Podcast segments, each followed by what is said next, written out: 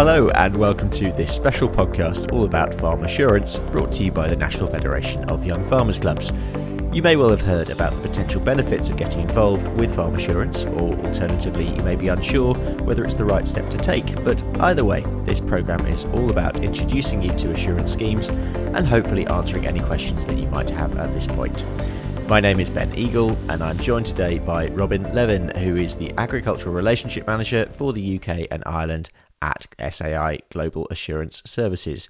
Robin's career spanned mixed farming, sales, management consultancy, agronomy, and farm and food assurance. He's also a former YFC member, and as he assures me, once a young farmer, always a young farmer.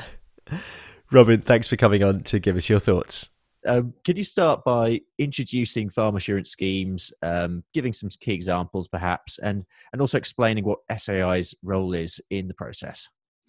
Thank you, Ben, and, and hello to everyone. Examples of the schemes uh, in the UK would be Red Tractor Assured, uh, such as beef and lamb, combinable crops and sugar beet, fresh produce, dairy, and poultry, amongst others. SAI Global's role is that of a certification body, and we deliver the assurance certification on behalf of the standard owners. And the standard owners would also include uh, uh, bodies like LeafMarque, and several retail specific standards. And outside of the UK, there are various international schemes such as Global Gap. Perfect. I mean, on a practical level, um, what's involved when a farmer signs up for a farm assurance scheme? Um, what will, for example, will they be asked to do that they might not already be doing? Yeah, well, getting acquainted with the scheme standards and rules is the sort of first thing to think about. And to that end, the full list of the standards and what's involved with each of the standards, as well as indicating what the farmer needs to show that they're complying. So learn the boundaries involved and the rules, if you like, and get ready for that first farm assessment with new areas being considered uh, things like being compliant with good agricultural practice all the year round, maintaining records to show this, and developing a system to make it as easy as possible. Mm. Just on, a personal level, can you remember your first inspection? I can remember my very first inspection as an inspector, which was uh, quite a long time ago. Now, I guess it was a good 20 years ago. That was going to a beef and lamb, lamb farmer in Oxfordshire. Okay. And uh, yeah, really good fun. Never forgotten it. I'm oh, sure well. they've forgotten me, but I'm, I'm not sure about that. Um, so clearly, there's been lots of reasons why producers decide to go down this line. What are the main reasons, though, that producers decide to sign up for a scheme? I guess it's a realization from, particularly from their buyers, that by being assured can widen the spectrum of market opportunities for the produce on the farm. You know, the the older traditional ways of marketing are what they are and, and fantastic. But now perhaps people need a bit more confidence that everything's in order and meets sort of industry requirements, as well as an increasingly aware consumer who has a lot more mm. technology available to start questioning and go, well, where's that come from? And yeah. so on. And at the same time, you must come across people who are, say, more reluctant to sign up to a scheme. Uh, what are the key concerns yeah. that producers tend to have? I think with anything new, we're, we're all similar, aren't we? You know, if if it's something you've not done before and you're not familiar with, there are always barriers. And of course, you'll listen sometimes to friends and colleagues who uh, who probably don't really uh, think of it from your point of view and might be a bit negative. Yeah. We get questions like, well, you know, all the paperwork, and I don't like computers, and I haven't the time available to do yeah. all these documents. Yeah, I can imagine that's a big one. Yeah, yeah, I don't know what the benefits are and all that sort of thing. So it's and sometimes um, people actually say, well, it's just us British that do it. No one else does it. And of course, that's so wrong. Mm. The rest of the world is doing their various things too. So let's turn to the auditing process itself. What happens when an auditor visits a farm um, and what happens after the visit? Well, firstly, all of our auditors, inspectors, assessors are farmer friendly they're specifically trained and experienced to deliver farm assurance. And the farmer kind of needs to relax and say, okay, I'm in the hands of a professional here. They'll call and make a mutually convenient time. They'll talk through the requirements for the audit, just help settle any nerves really as well. they'll arrive for the audit and they'll have shared a plan in advance of that audit. So the farmer's got a, a good idea of, of what's going to happen and where, and the auditor will kind of just take them through it. You know, they'll want to look at uh, what's actually happening outside in in the yard and in the fields and uh, so on, and and also then check the the records and so on, all of which can be seen in advance by the farm. Yeah. The, the confidence and impartiality is core to everything, so the farmer doesn't need to worry about that sort of thing. And now we can we can do remote and on-site audits. And after the visit, the report's shared immediately back with the farmer, and the certification team back in the uh, offices are, are, ready to help and discuss any technical elements that are ne- needed.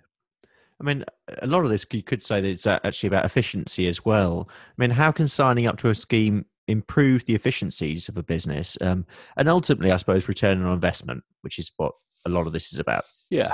I mean, uh, in terms of return on investment, I, I guess the, the, the, sort of obvious way that people will, will first look at is if I can access a different market, obviously that might give me either a solidity of income coming in or maybe even a small increase, which in itself will pay for the, the yeah. time involved and the cost of the audit, which is only relatively small, particularly depending on the side of the size of the business. Uh, but also that uh, sense of everyday compliance, knowing that you are meeting whatever's out there is required as good agricultural compliance and practice, is that that gives you then time to sit and think. You've developed systems for recording. You've got time then to sit and think about how you can improve things and just make them a bit better.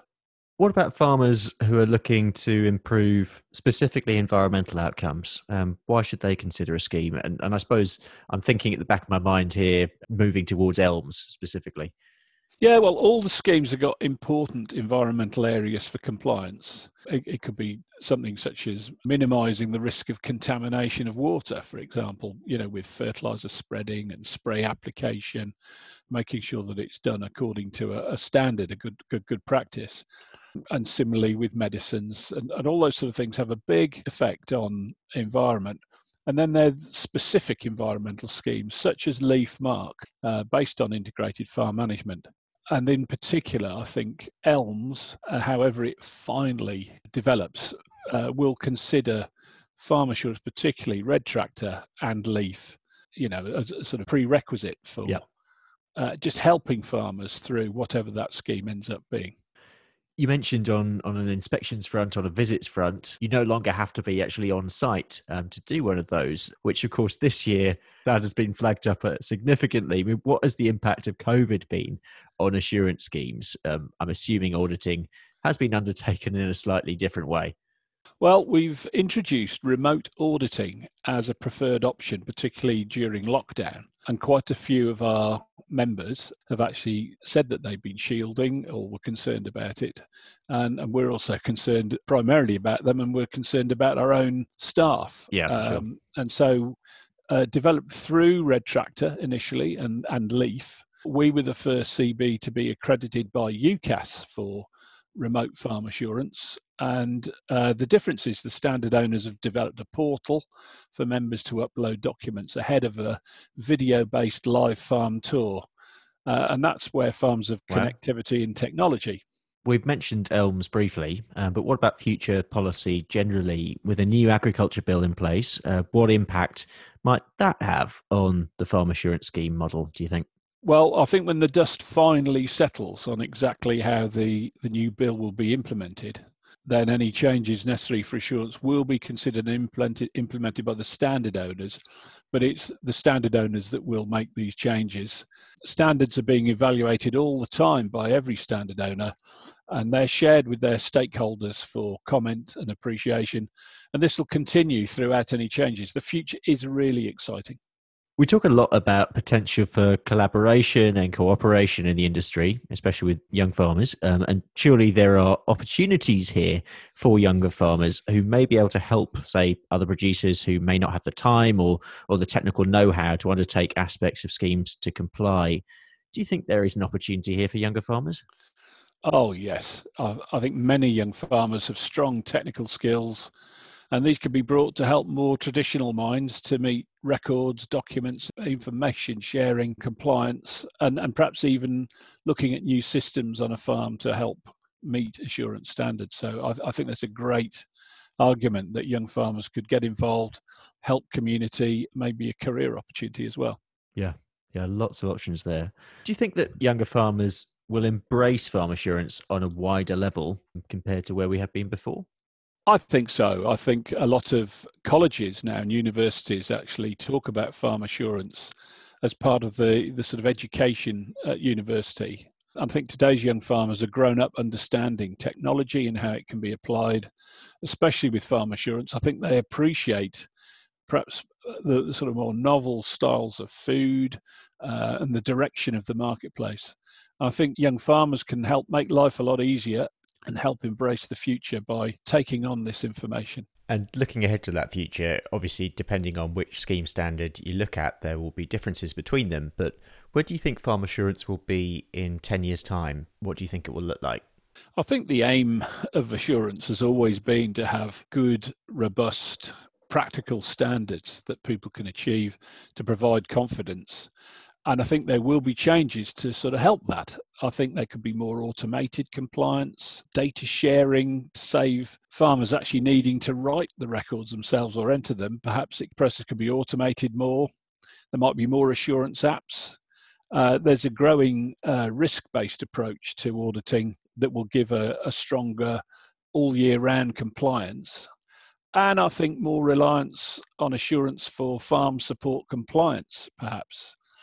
There may be less on site visits uh, with the growth of more risk based assessments and more sort of automated uh, records and so on, and the ability of farmers to use the portals that are out there now to make the actual visit shorter but more concentrated on the practical elements of, I think is again going to be a really great and positive change. That's all been really interesting. But just before we go, if someone listening wants to get involved in a scheme or find out more, um, what can they do to get started? They could look at the uh, standard owners' websites. They eat more easily can call our client services team on 01908 249950 or 249973. They can have a look at our website, which is saiassurance.co.uk forward slash agriculture. Brilliant. Well, that's all we have time for, but many thanks, Robin, for your time and for giving us your thoughts. We hope that you found this podcast useful and wish you the best of luck if you choose to enter a farm insurance scheme or even if you're just beginning to explore the concept. For now, though, it's goodbye from me and Robin, and thank you very much for listening. This podcast was presented and produced by Ben Eagle for the National Federation of Young Farmers Clubs in association with SAI Global. It featured Robin Levin and was supported by Rowena Curtis and Sarah Palmer. The podcast was funded by DEFRA,